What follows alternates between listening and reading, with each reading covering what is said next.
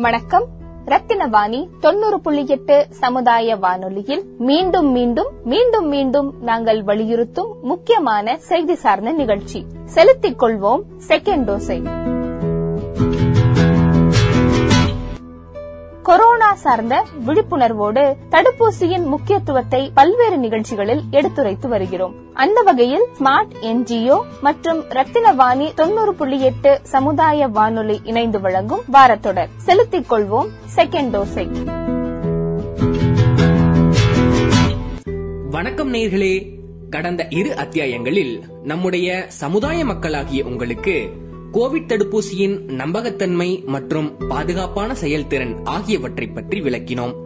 அதன் தொடர்ச்சியாக இந்த மூன்றாவது அத்தியாயத்தில் கோவிட் தடுப்பூசிகளின் வேறு சில அம்சங்களை பற்றிய புது அறிவை தங்களுக்கு தொகுத்து வழங்க காத்திருக்கிறோம். அதற்கு முன்னதாக உங்களிடம் ஓர் கேள்வி.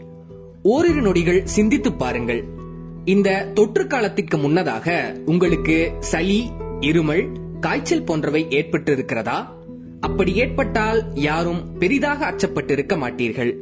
ஓரிரு நாள் மருத்துவரின் ஆலோசனைப்படி மருந்துகளை எடுத்துக்கொண்டாலே சரியாயிருக்கும். பருவநிலை மாற்றத்தால் ஏற்படும் உடலியல் மாற்றமாகவே சளி இருமல் ஆகியவை இருந்து வந்தது.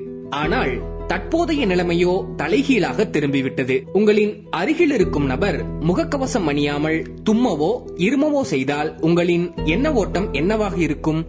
ஒருவேளை கொரோனாவாக இருக்கலாம் என்று அனிச்சையாகவே அச்சப்படத் தொடங்குவீர்கள். இதற்கு மிக முக்கிய காரணம் சாதாரணமான சளிக்கும் கொரோனாவுக்குமான அறிகுறிகள் ஏறத்தாழ ஒன்று போல் இருப்பதுதான். நண்பர்களே ஒன்றை மீண்டும் நினைவுறுத்துகிறேன். கொரோனா வைரஸ் நம் சமூகத்திலிருந்து இன்னும் மறையவில்லை. யாவரும் தடுப்பூசி எடுத்துக் கொள்ளும் வரையிலும் இங்குதான் நீக்கமர நிறைந்திருக்கிறது. கோவிட் தொற்றின் இரண்டாயிரத்தி பத்தொன்பதாம் ஆண்டு மற்றும் இரண்டாயிரத்தி இருபதாம் ஆண்டின் முற்பகுதிகளில் தொடங்கி பல்வேறு வடிவங்களில் பல்வேறு வகைகள் பல்வேறு மரபியல் தன்மைகள் பல்வேறு அறிகுறிகள் என்று வெளிப்பட்டுக் கொண்டே இருந்தது. பாரதியாரின் அருமையான வரிகள் ஒன்று உண்டு. வெள்ளை நிறத்தொரு பூனை எங்கள் வீட்டில் வளருது கண்டீர். பிள்ளைகள் பெற்றதற்பூனை அவை பேருக்கொரு நிறமாகும். சாம்பல் நிறம் ஒரு குட்டி கருஞ்சாந்து நிறம் ஒரு குட்டி. பாம்பு நிறம் ஒரு குட்டி வெள்ளை பாலின் நிறம் ஒரு குட்டி. எந்த நிறம் இருந்தாலும் அவை யாவும் ஒரு தரமன்றோ? இந்த நிறம் சிறிதென்றும் இது ஏற்றமென்று கொள்ளலாமோ? அதுபோலத்தான் கொரோனா நின்குருமி எவ்வளவு வடிவத்தில் எவ்வகை அமைப்போடு இருந்தாலும் அனைத்தும் ஒரே குடும்பத்தை சார்ந்தது. இவை மனித மற்றும் இன்ன பிற விலங்கினங்களுக்கும் பாதிப்பை தரவல்லது. கொரோனா தொற்றின் ஆரம்ப நாட்களில் பலருக்கும் நினைவிருக்கலாம். பல்வேறு நபர்கள் அறிகுறிகள் இல்லாவிடினும் தொற்றாளர்களாக அறியப்பட்டனர். இது அடுக்கடுக்கான கேள்விகளை நம்முள் எழுப்பியது. எவ்வாறு நோய்வாய்ப்பட்ட நபர் அறிகுறிகளின்றி இருக்கின்றனர்? அறிகுறிகளற்ற நபரால் எப்படி நோயை பிறருக்கு கடத்த இயலும் என்று பலரும் கேள்வி எழுப்பத் தொடங்கினர். இதன் விளைவாக ஆராய்ச்சியாளர்கள் தெளிவான அறிகுறிகள் மற்றும் விளக்கங்களை வெளியிட்டனர். முதலாவதாக கோவிட் பத்தொன்பது தீநுண்மி எவ்வாறு நம் உடலை பாதிக்கிறது? கோவிட் மட்டுமல்ல எந்த வகை வைரஸ் ஆயினும் உடலில் நுழைந்த பின் நமது ஆரோக்கியமான உடற்செல்களை தாக்கி உள் நுழைகிறது. தன் பெருக்கத்தை ஆரம்பித்து பின் நமது உடலும் அந்த தீநுண்மிக்கு எதிராக சண்டையிடத் தொடங்குகிறது. இதன் விளைவாகவே சளி இருமல் தொடங்கி தொண்டை வலி போன்றவை ஏற்படுகிறது. சற்றேறக்குறைய மூன்று நாட்களுக்கு பின்னர் மூக்கில் நீர்வடிதல் தொண்டை வலி போன்றவை ஏற்பட்டு பின்னர் காய்ச்சல் மற்றும் உடற்சோர்வு போன்றவை ஏற்படுகிறது. இவையெல்லாம் மருத்துவரின் ஆலோசனைப்படி மருந்துகளை உட்கொண்டு ஓய்வெடுத்தாலே சரியாகிவிடும். அறிகுறிகளில் சற்றே தீவிரத்தன்மை இருப்பின் மருத்துவரின் நேரடி கண்காணிப்பு அவசியம். தொற்று ஏற்பட்ட இரண்டு முதல் பதினான்கு நாட்களுக்குள் படிப்படியாக அறிகுறிகள் வெளிப்பட ஆரம்பிக்கிறது. பெரும்பாலான தொற்றாளர்கள் லேசான அறிகுறிகளோடு இருக்கின்றனர். இத்தகைய நிலையை இல்லத்தில் பதினான்கு நாட்கள் தனிமைப்படுத்திக் கொண்டு மருத்துவ ஆலோசனைப்படி மருந்துகள் மற்றும் நீர்ச்சத்து மிகுந்த உணவுகளை எடுத்துக் கொள்வதன் மூலம் குணப்படுத்திவிட முடியும். மேலும் இல்லத்தாரிடமிருந்து தங்களை தனிமைப்படுத்திக் கொள்ள வேண்டியது கட்டாயமாகும். பொதுவாக காய்ச்சல் இருமல் தசை மற்றும் உடல் வலி தொண்டை வலி மூக்கில் நீர்வடிதல் அல்லது மூக்கடைப்பு தலைவலி மற்றும் சுவை மற்றும் சுவாச இழப்பு பசியின்மை போன்றவை பொதுவான அறிகுறிகளாகும். இவற்றுள் பெரும்பாலானவை லேசான மற்றும் இயல்பான அறிகுறிகளாகும். இத்தகு தொற்றின் நிலைமையை மேலும் ஐந்து வகையாக பிரிக்கலாம். அறிகுறிகளற்ற நிலை லேசான நிலை மிதமான நிலை தீவிர நிலை மருத்துவ கண்காணிப்பு நிலை. கொரோனா தொற்றாளர்களில் பலரும் அறிகுறிகளற்றவர்களாகவே இருக்கின்றனர். எழுபது முதல் எண்பது விழுக்காடு தொற்றாளர்கள் லேசான முதல் மிதமான அறிகுறிகளை உணர்கின்றனர். இதில் அறிகுறியற்றவர்களே ஆபத்தானவர்கள். ஏனெனில் தனக்கு தொற்று இருப்பது தெரியாமலேயே பிறருக்கும் கடத்தும் கடத்தியாக இவர்கள் செயல்படுகின்றனர். இதுவே இந்த தொற்று உலகளாவிய தொற்றாக மாறுவதற்கு மிக முக்கிய அடிப்படை காரணமாக அமைந்தது. மொத்த தொற்றில் பதினான்கு முதல் நாற்பத்தி ஐந்து விழுக்காட்டினர் அறிகுறிகளற்ற நிலையிலேயே இருக்கின்றனர். ஒரு சிலருக்கு மார்பில் அழுத்தம் குழம்பிய மனநிலை ஓரிடத்தில் தொடர்ந்து நிற்க இயலாமை போன்ற மாறுபட்ட அறிகுறிகளும் தென்பட்டன. எது எப்படியாகினும் சரி மருத்துவரை சந்தித்து கலந்தாலோசிப்பதே நன்மை பயக்கும். ஏனெனில் இந்த தொற்று எதிர்பாராத விதமாக இளம் வயதுடையோர் நல்ல உடல் நலம் உடையோரையும் கூட உயிரிழக்கச் செய்திருக்கிறது. நீங்கள் உங்களுக்காகவும் உங்கள் அன்பிற்குரியவர்களுக்காகவும் தடுப்பூசி உட்பட அனைத்து தற்காப்பு நடவடிக்கைகளை மேற்கொள்வதே சாலச் சிறந்தது. நமது அரசு பல்வேறு கட்டங்களாக தடுப்பூசி செலுத்தும் நடவடிக்கைகளை முடுக்கிவிட்டிருக்கிறது. முதற்கட்டமாக சுகாதார பணியாளர்கள் பேரிடர் மேலாண்மை தன்னார்வலர்கள் ராணுவத்தினர் போன்ற முன்கள பணியாளர்களுக்கு தடுப்பூசி செலுத்தப்பட்டது. அடுத்தபடியாக முதியோர் மற்றும் இணைநோய் உள்ளவர்களுக்கு தடுப்பூசி செலுத்தப்பட்டது. இறுதிப்பகுதியாக பதினெட்டு வயதுக்கு மேற்பட்ட அனைவருக்கும் தடுப்பூசி செலுத்தப்பட்டு வருகிறது. இணை நோய்கள் உள்ளவர்களுக்கு எவ்வித எதிர்பார்ப்புமின்றி கோவிட் தொற்று கடும் விளைவுகளை ஏற்படுத்துகிறது. பொதுவாக நீரிழிவு ஆஸ்துமா மைலோமா சிரோசிஸ் உயர் ரத்த அழுத்தம் ரத்த சுத்திகரிப்பு தேவைப்படக்கூடிய கடைநிலை சிறுநீரக தொற்று நிணநீர் சுரப்பி புற்றுநோய் மிதமிஞ்சிய வெள்ளையணுக்கள் புற்றுநோய்க்கான கீமோதெரப்பி சிகிச்சையில் உள்ளவர்கள் எலும்பு மஜ்ஜை மாற்றாளர்கள் புற்றுக்கட்டி உடையோர்கள் ஹெச்ஐவி தொற்றாளர்கள் இதய நோயாளிகள் போன்றோர் இந்த தொற்றின் வாயிலாக தீவிர தாக்கத்தை எதிர்கொள்ள நேரிடும். ஐந்து முதல் எட்டு நாட்களில் இவருக்கு தீவிர அறிகுறிகள் தென்படுகிறது. மூச்சு விடுதலில் கடினம் இயல்பற்ற உடல்நிலை மார்பு பகுதியில் அழுத்தம் சீரற்ற இதய இயக்கம் இருமல் மற்றும் மூக்கில் நீர்வடிதல் மற்றும் மூச்சு வாங்குதல் போன்ற தீவிர பாதிப்புகளின் அறிகுறிகள் இவை. இவை ஏற்பட்டால் உடனே மருத்துவரை அணுக வேண்டும். மேலும் தங்களது இல்லத்தில் ஆக்சிமீட்டர் இருப்பின் அடிக்கடி பரிசோதித்துக் கொள்ளலாம். SpO2 என்றழைக்கக்கூடிய ரத்தத்தில் ஆக்சிஜனின் செறிநிலை இதன் மூலம் அளவிட இயலும். தொண்ணூத்தைந்து விழுக்காடு ஆக்சிஜன் செறிவு இருக்க வேண்டும். இயல்பாகவே இருப்பது நல்லது. தொண்ணூத்தி ஐந்துக்கு கீழிருப்பின் உங்களுக்கு மருத்துவரின் நேரடி கண்காணிப்பு தேவை என்று பொருள். நீங்கள் கொரோனா தொற்றில் பாதிப்படைந்திருந்தாலும் மீண்டு வந்த பின் கொரோனா தடுப்பூசி செலுத்திக் கொள்ள வேண்டும். மீண்டும் ஒரு முறை உங்களுக்கு நினைவுபடுத்த கடமைப்பட்டிருக்கிறேன். இங்கு அனைவரும் தடுப்பூசி செலுத்திக் கொள்ளும் வரை யாரும் பாதுகாப்பாக இல்லை. உங்கள் அன்பிற்குரியவர்களுக்காகவும் உங்களுக்காகவும் இன்றே தடுப்பூசிகளை செலுத்திக் கொள்ளுங்கள். இந்த நிகழ்ச்சியின் வாயிலாக நம் சமுதாய மக்களாகிய உங்களுக்கு கொரோனா தடுப்பூசி மற்றும் அதன் அறிகுறிகள் தொடர்பான ஆழ்ந்த அறிவினை வழங்கியிருக்கிறோம் என்று நம்புகிறோம். இணைந்திருங்கள் ரத்தினவாணி சமுதாய வானொலி தொண்ணூறு புள்ளி எட்டு. நன்றி வணக்கம். கொரோனா பற்றியும் தடுப்பூசியின் முக்கியத்துவத்தை பற்றியும் ஸ்மார்ட் என்ஜிஓ வழங்கிய தகவல்களை தமிழில் மொழிபெயர்த்தும் பேசியும் வழங்கிய சந்தோஷ் அவர்களுக்கு நன்றி. அடுத்ததாக கோவை சிவானந்தபுரத்தை சார்ந்த முப்பத்தி ஐந்து வருடங்களுக்கு மேலாக மருத்துவத்துறையில் அனுபவம் வாய்ந்த டாக்டர் ராஜேஸ்வரி அவர்களின் விழிப்புணர்வு பதிவு. நான் டாக்டர் ராஜேஸ்வரி சிவானந்தபுரம் கோவையிலிருந்து மீண்டும் ஒரு தலைப்பை பற்றி பேச இருக்கிறேன் இதை பேச அழைத்த எஃப்- ரத்தனவாணி எஃப்எம் தொண்ணூறு புள்ளி ஏழு அலைவரிசை அன்பர்களுக்கும் கோவை மக்களுக்கும் என்னுடைய வணக்கம். இன்றைக்கு ஒரு சிறிய விழிப்புணர்வு தலைப்பு கொடுத்திருக்கிறார்கள். அது கொரோனா வை- கொரோனா வைரஸின் அறிகுறியும் அறிகுறியற்ற கொரோனா வைரஸும் மக்களுக்கு எந்த விதத்தில் பாதிக்க இருக்கிறது இருந்து கொண்டு இருக்கிறது என்பதை தெரிவிக்க ஒரு சின்ன தலைப்பு கொடுத்திருக்கிறார்கள். இது சிறிது காலம் கடந்து விட்டாலும் இன்னும் கொரோனா தாக்கத்தில் இருந்து ஆஹ், நாம் விடுபட வேண்டிய உள்ளதா இதனை பற்றி மறுபடியும் பேச இருக்கிறேன். காலதாமதம் ஆகிவிட்டது என்று இதை நினைக்க கூடாது. கொரோனா வைரஸின் அறிகுறி என்னவென்றால் இதன் கூறு ஆஹ், எல்லாம் நம் தெரிந்தவைதான். ஆகையால் அறிகுறிகளுக்கு நான் சிறிது பேச இருக்கிறேன் கொரோனா வைரஸின் அறிகுறி நம் நாட்டில் மக்களுக்கு எப்படி இருக்கிறது எப்படி இருக்கும் என்பதை ஆஹ், கூறுவதுதான் சரியாக இருக்கும். பிற நாட்டுகள் உள்ளது நாம் அறிய வேண்டிய அவசியம் இல்லை நம் நாட்டில் நடந்து கொண்டிருப்பதை நாம் நம்ம சீதோஷ நிலைக்கும் மக்கள் தொகைக்கும் நம்மளுக்கு இருக்கும் எதிர்ப்பு சக்தியும் என்னென்ன அறிகுறிகள் வந்தன என்பதை கூற விரும்புகிறேன். முதலில் ஒரு கொரோனா வைரஸ் ஒரு ஆளை தாக்குகிறது என்றால் அவருக்கு லைட்டான தொண்டை வலி எரிச்சல். முதல் நாளில் தொண்டை வலி எரிச்சல் தலைவலி இருக்கும். உடல் பாதிப்பு எதுவும் தெரியாது காய்ச்சலும் இருக்காது. ரெண்டு மூன்று நாட்கள் சென்றவுடன் இது காய்ச்சல் தலைவலி அதிகம் உடல் வலி அதிகம் முட்டி வலி பாந்தி பேதி ஆகியவை தென்படும். அப்பொழுது அவர்கள் அறிந்து கொள்ளலாம் அவர்களுக்கு வைரஸ் வந்திருக்குமா என்பதை சந்தேகம் கொண்டு அதனை சரி செய்ய நம்ம மருத்துவரை நாட வேண்டும்.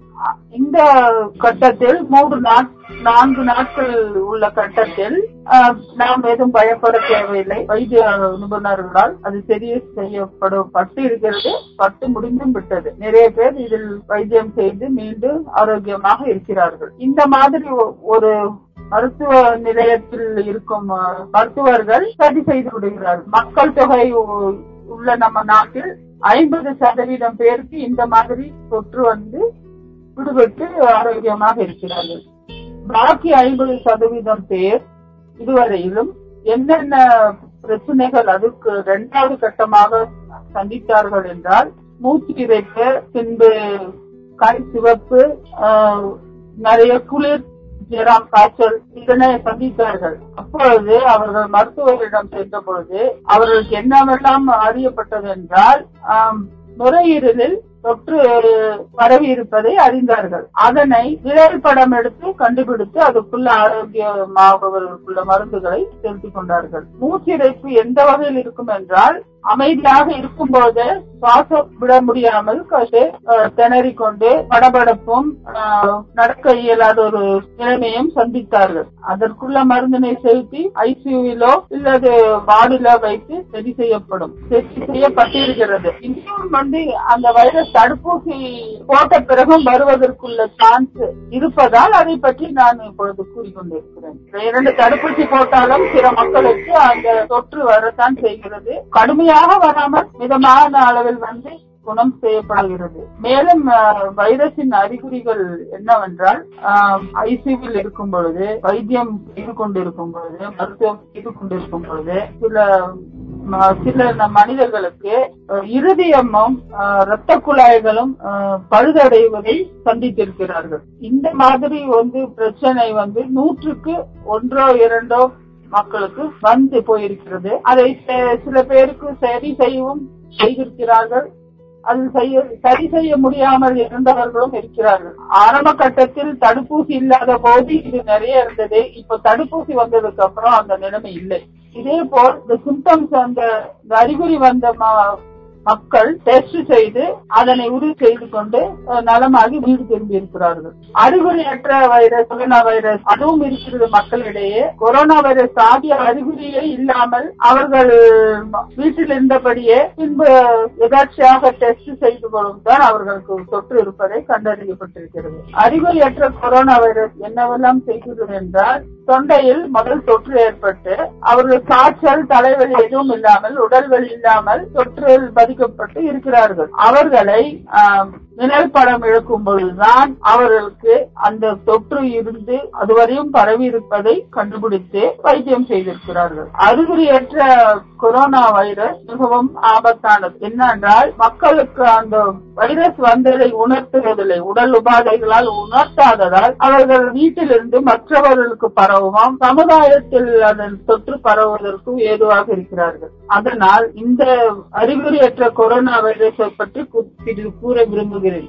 இவர்களுக்கு எதிர்ப்பு சக்தி இல்லை உடலில். குறைவாக தான் வளர்கிறது. இரண்டாவது குணமான பின் எதிர்ப்பு சக்தி உடலில் காணப்படுவதில்லை. பரிசோதனையின் மூலம் இது நிரூபிக்கப்பட்டிருக்கிறது. அந்த வகையான மக்களுக்கு எப்படி வைத்தியம் செய்ய வேண்டும் என்றால் உடனடியாக அவர்கள் வியாதியிலிருந்து விடுபட்டவுடன் தடுப்பூசி உடனடியாக மூன்று இரண்டு மாதத்திற்குள்ளாகவே தடுப்பூசி போட்டு தங்களை பாதுகாத்துக் கொள்ள வேண்டும். தனிமைப்படுத்திக் கொள்வது ரொம்பவும் அவசியம். இவர்கள் தான் சமுதாயத்தில் வைரஸை பரப்புவதற்கு ஒரு கருவியாக இருக்கிறார்கள். அறிகுறி இல்லாத வைரஸ் என்பது பின்னர் தான் அறியப்பட்டிருக்கிறது. அது மக்களின் உடற்கூறில் உள்ள ஒரு அந்த வைரஸ் அறிகுறியற்ற வைரஸின் தொற்று இருப்பவர்களின் உடற்கூறு அதற்கு காரணம். வைரஸ் காரணம் கிடையாது. அவர்கள் உடல்கூறு அவர்களுக்கு அந்த வைரஸ் தொற்றை வெளிப்படுத்தாத ஒரு தன்மை அறிகுறியற்ற வைரஸ் தொற்று. மேலும் இதனை குணப்படுத்திக் கொள்ள மருத்துவரை சென்று மருத்துவமனையில் நிழல் படம் எடுத்து சரி செய்து கொண்ட பின்னர் மறுபடியும் அவர்கள் நீண்ட நாட்கள் தொற்று வந்து பரப்புவதற்கு அதிகம் இருப்பதாக கூறுகிறார்கள். சாதாரணமாக வைரஸ் பதினைந்து நாட்கள் இருபது நாட்களில் தொண்டையிலோ அவர்களுடைய எச்சில் நீர் உமிழ் நீரிலிருந்து மறைந்துவிடும். தொற்று அறிகுறியற்ற தொற்று உள்ளவர்கள் இருபத்தி ரெண்டு இருபத்தி ஐந்து நாட்கள் வரை வைரஸை பரப்பும் ஆகையால் அவர்கள் இருபத்தைந்து நாட்கள் தனிமைப்படுத்திக் கொள்ள வேண்டும். மற்றவர்களுக்காக தங்களை தனிமைப்படுத்தி மக்களுக்கு நல்லது செய்ய வேண்டும். பின்பு அடுத்த ஒரு சின்ன தலைப்பு என்னவென்றால் தடுப்பூசியின் பக்க விளைவுகள். கொரோனா வேக்சின் சைடு எஃபெக்ட்ஸ் என்று தடுப்பூசியின் பக்க விளைவுகள் என்னென்ன? என்பதை சேர்த்திருக்கிறது இரண்டு வகை தடுப்பூசி இருக்கின்றது. ஒன்று கோவேக்சின் பாரத் பயோடெக் நிறுவனம் தயாரித்து வெளியிட்டுள்ளது. Covishield Serum Institute of India என்ற ஒரு நிறுவனம் வெளியிட்டிருக்கிறது. தடுப்பூசி சாதாரணமாக ஒன்றும் மூணாவது கட்ட பரிசோதனை தாண்டி ஆஹ், வெளியிட்டதால் மக்களுக்கு எந்தவித எந்தவித துன்பங்களோ துன்பங்களோ இல்ல அல்லது காய்ச்சலோ வெளிப்படுத்தவில்லை. ஒரு சிறிய உபாதையோடு எல்லாரும் தடுப்பூசியை ஏற்றுக்கொண்டு மீண்டு வந்துவிட்டனர் வந்து கொண்டு இருக்கிறார்கள். பக்க விளைவுகள் முதலில் கூற விரும்புவது ஆஹ், ஊசி போட்ட இடத்தில் சிறிது வீக்கம் வலி சிறிய ஜரம் ஆஹ், ஒரு அசதி போன்ற உபாதைகளோடு மறைந்து விடுது. இரண்டு நாட்கள் வரை இருந்து மறைந்து விடுகிறது. அதே போல் சில மக்களுக்கு இன்ஜெக்ஷன் ஊசி செலுத்திய இடத்தில் அது வீக்கம் அரிப்பு சிவந்து போதல் நிற கொஞ்சம் நிறைய ஜரம் கை கால் வலி அசதி ஏற்படுகிறது. அவர்களும் மருத்துவமனையில் சென்று அதற்கு உபாதைகளுக்குள்ள மருந்துகளை உட்கொண்டு சரி செய்யப்படுகிறது. மூன்றாவதாக அறிகுறி என்னவென்றால் சைடு எஃபெக்ட் என்னவென்றால் இன்ஜெக்ஷன் இட்டவுடன் அவர்கள் வந்து உடனே ஒரு அலர்ஜி ரியாக்ஷன் மாதிரி வந்து உபாதைக்கு உட்பட்டு அதில் துன்பப்பட்டு வெளிவருபவர்களும் இருக்கிறார்கள். உயிர் இழந்தவர்கள் ஓ- பத்து கோடியில் ஒரு ஆள் என்று கணக்கிடப்பட்டிருக்கிறது. ஆனால் அது எந்த வகையில் அது வருகிறது என்றால் அவர்களுக்கு முதலே மருந்து உட்கொள்ளும் ஒவ்வாமை ஆஹ், மருந்துகளால் அல ஒவ்வாமை கெமிக்கல்கள் ஒவ்வாமை அந்த மாதிரி ஒரு ஹிஸ்டரி வாழ்க்கையில் அவர்களுக்கு அது மாதிரி ஒரு ஹிஸ்டரி இருந்திருக்கும் என்று சொல் சொல்லப்படுகிறது. இந்த ரத்த நாளங்கள் அடைப்பு ஏற்படுவதும் ஒரு மருத்துவ இடர் என்று கூறுகிறார்கள். அது பெரும்பாலும் வயோதிகர்கள் ஆம், பின்பு மருந்து அவர்களுக்கு அந்த மாதிரி ஒரு இடர்பாடு வந்து அதையும் மருந்துகள் மூலம் சரி செய்து கொண்டிருக்கிறார்கள் மருத்துவமனையில். ஆஹ் மேலும் தடுப்பூசி வந்து யா- போட்டு அவங்களுக்கு வரும் இடர்களை எப்படி தடுப்பது என்பதை ஆராய்ச்சி செய்து ஆஹ், அரசாங்கம் ஆஹ், கர்ப்பிணி பெண்கள் ஆஹ், பா- தாய்மார்கள் குழந்தை பெற்று தாய்மார்கள் பின்பு மருந்து கேன்சர் அந்த மாதிரி ஒரு வியாதிகளுக்கு மருந்து உட்கொள்ளும் மக்கள் பின்பு சர்க்கரை நோய் உள்ளவர்கள் இருதய வியாதி உள்ளவர்கள் அவர்கள் தடுப்பூசி இடுவதற்கு முன்பு மருத்துவர் ஆலோசனை ஏற்றுக்கொண்டு பின்புதான் தடுப்பூசி இட வேண்டும் என்பதும் அரசாங்கத்தால் பரிந்துரைக்கப்படுகிறது. ரத்த நாளங்கள் அடைப்பு என்பது எல்லோருக்கும் வருவதில்லை. தடுப்பூசி இட்ட எல்லோருக்கும் வருவதில்லை.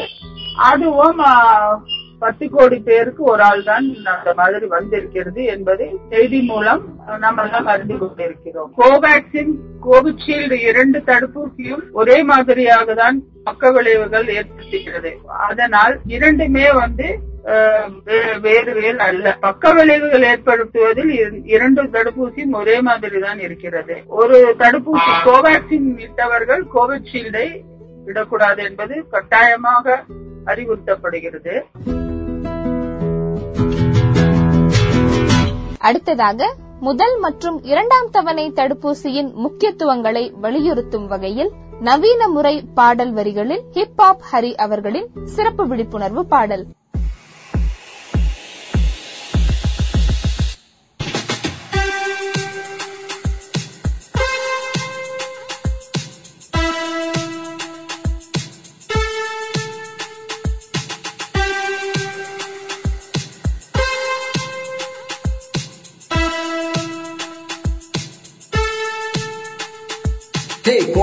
கோவேக்சின் கோவிஷீல்டு ரெண்டு டோஸும் போட்டா சேஃபு கோவேக்சின் கோவிஷீல்டு போட்டா நம்ம செம்ம மாசை ஃபர்ஸ்ட் டோஸ் போட்டா என்னாகும்? அத லைட்டா நமக்கு காய்ச்சல் வரும். கை கால் வலியும் சேர்ந்து வரும். அதனால நமக்கு தூக்கம் வரும். ஹே ஃபர்ஸ்ட் டோஸ் போட்டா என்னாகும்? அத லைட்டா நமக்கு காய்ச்சல் வரும். கை கால் வலியும் சேர்ந்து வரும். அதனால நமக்கு தூக்கம் வரும். வழி எல்லாம் நமக்கு நல்லதுதான். அந்த வலி நமக்கு இங்க ஆதாரம் தான் அது வந்தாதான் ஊசியின் பயன் இருக்கு. கொரோனா வராது பயம் எதுக்கு? Hey Covaxin. கோவிஷீல்டு ரெண்டு டோஸும் போட்டா சேஃபு. கோவேக்சின். கோவிஷீல்டு போட்டா நம்ம செம்ம மாசே.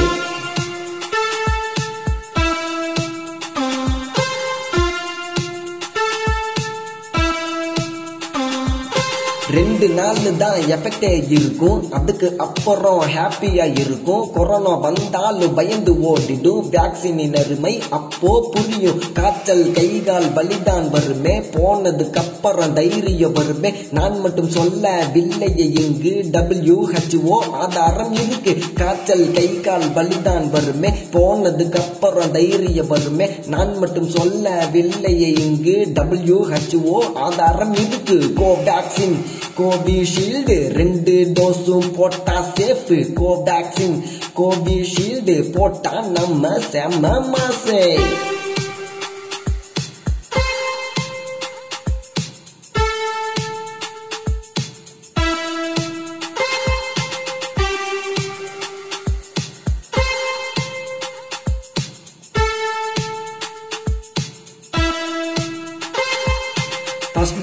போட்டா காய்ச்சல் வரும். அதனால நமக்கு ஓய்வு கிடைக்கும். அதுக்காக செகண்ட் டோஸ் போடாம இருக்காதீங்க. போட்டுட்ட கொரோனா பக்கத்துல வராது. கை கால் வலிப்பது நம்ம நல்லதுக்கு பிரச்சனை இல்லையே. தினசரி வாழ்க்கைக்கு தைரியமா போடுங்க. ரெண்டு டோஸும் ஹாப்பியா இருங்க. நீங்க எப்பொழுதும் கை கால் வலிப்பது நம்ம நல்லதுக்கு பிரச்சனை இல்லையே. தினசரி வாழ்க்கைக்கு தைரியமா போடுங்க. ரெண்டு டோஸும் ஹாப்பியா இருங்க. நீங்க எப்பொழுதும் கோவேக்சின் கோவிஷீல்டு ஷீல்டு ரெண்டு டோஸும் போட்டா சேஃபு கோவேக்சின் கோவிஷீல்டு போட்டா நம்ம செம்ம மாசே. கோவேக்சின் கோவிஷீல்டு ரெண்டு டோஸும் போட்டா சேஃபு கோவேக்சின் கோவிஷீல்டு போட்டா நம்ம செம்ம மாசே. ஹே